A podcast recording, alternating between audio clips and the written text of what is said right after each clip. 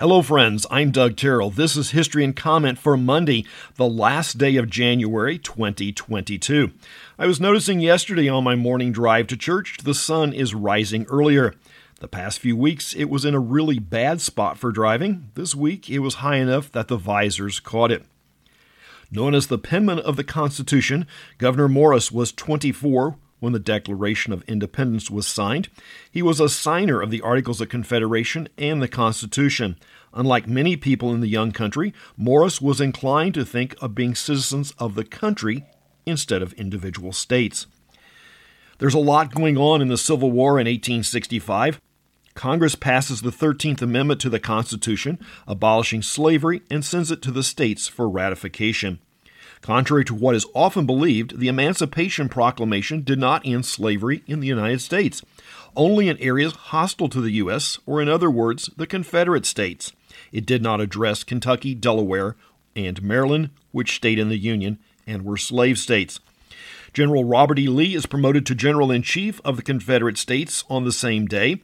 It was really a bit late, as the war is almost over. Author Zane Grey was born in Ohio in 1872. He was quite a colorful character. Grey wrote a series of Western novels that have been the basis for 112 movies and a few television programs. Eddie Cantor was a composer, singer, songwriter, actor, and dancer born in 1892. He was one of three co writers of a little ditty known as Merrily We Roll Along. Don't recognize the title? Take a listen.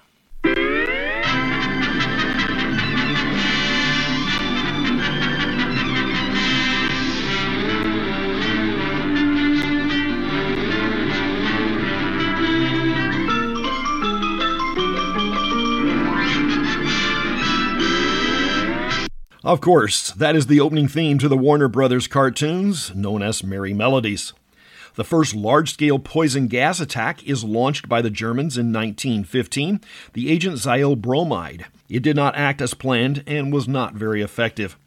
On the brighter side, historian and song collector Alan Lomax is born in 1915. The Lomax family did much to preserve folk music by traveling the country with portable recording equipment documenting songs of the common people.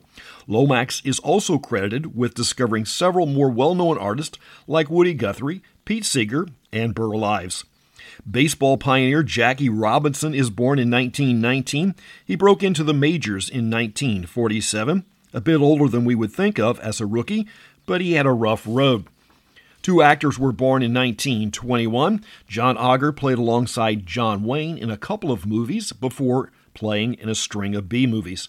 Carol Channing was mostly a stage actor, notable as the lead in Hello Dolly and a few television credits. Norm Prescott started out as a radio DJ, then made the quantum leap to co found Filmation Studios. Filmation produced a series of animated films through the late 60s and 70s. They included Fat Albert and the Cosby Kids and the animated Star Trek series. Prescott was born in 1927. Secretary of the Interior under President Reagan, James Watts, is 84 today. The Wyoming native was a bit of a firebrand in Washington.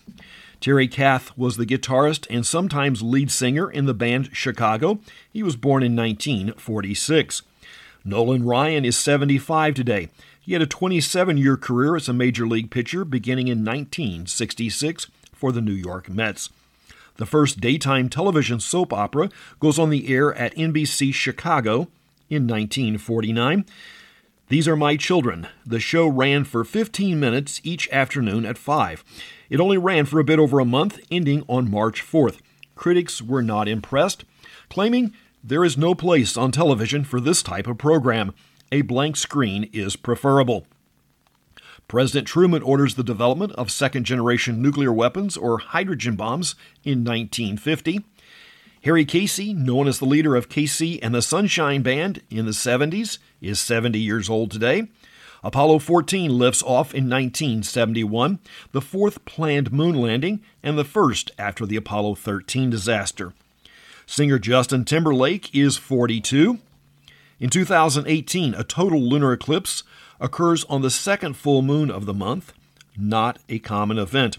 The second full moon in a month is called a blue moon. Since the moon cycle is 28 days, and months are typically 30 or 31. Blue moons are not rare. Brexit goes into effect as the United Kingdom leaves the European Union two years ago today. And that's history and comment for the 31st day of January. I'm Doug Terrell. Now go and do something worth remembering.